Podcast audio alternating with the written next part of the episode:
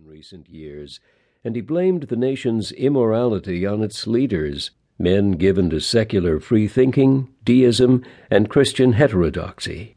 He was active in a campaign led by the major Protestant denominations to overturn the 1810 federal law mandating Sunday mail service, an act that to him underscored the country's moral decline. In Ely's eyes, the problem and its solution were evident. A Christian nation was being led by unchristian men, and Christian voters must elect Christian legislators and executives. He stated his case clearly. We are a Christian nation. We have a right to demand that all our rulers in their conduct shall conform to Christian morality, and if they do not, it is the duty and privilege of Christian freemen to make a new and a better election. To mobilize Christians and return the nation to its religious foundation, Ely proposed a new sort of union, or, if you please, a Christian party in politics.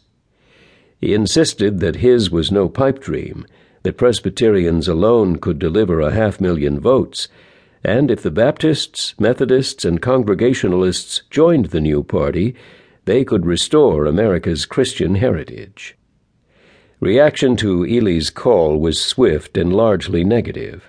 Predictably, free thinkers, as secularists of the day were known, opposed the scheme for a Christian party. But so did many Christians, who viewed it as a threat to religious liberty.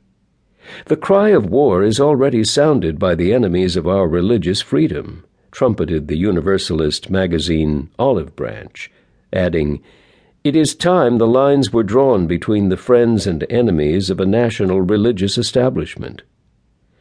Many evangelicals, including some of his fellow Presbyterians, also spoke out against Ely's immoderate stance and called his plan a blatant sectarian attempt to obtain civil domination.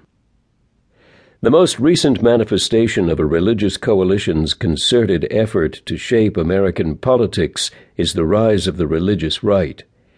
Reacting to what many conservative evangelicals thought was an assault on American moral values during the 1960s, Reverend Jerry Falwell organized the Moral Majority in the 1970s and called for like minded Christians to take back the country from secular humanists who ran the government. They decried court decisions banning prayer in public schools and denounced the judicial imposition of a wall separating church and state that had the effect of virtually removing religion from the public square. But the issue that galvanized religious conservatives more than any other was the Supreme Court decision in Roe v. Wade, 1973, declaring unconstitutional most laws prohibiting abortion and making the decision to terminate a pregnancy the mother's choice. Through effective use of the Internet and cable television, the religious right energized millions of conservative evangelicals who had long shunned electoral politics, believing that their focus should be on eternal spiritual matters not transitory things of this earth.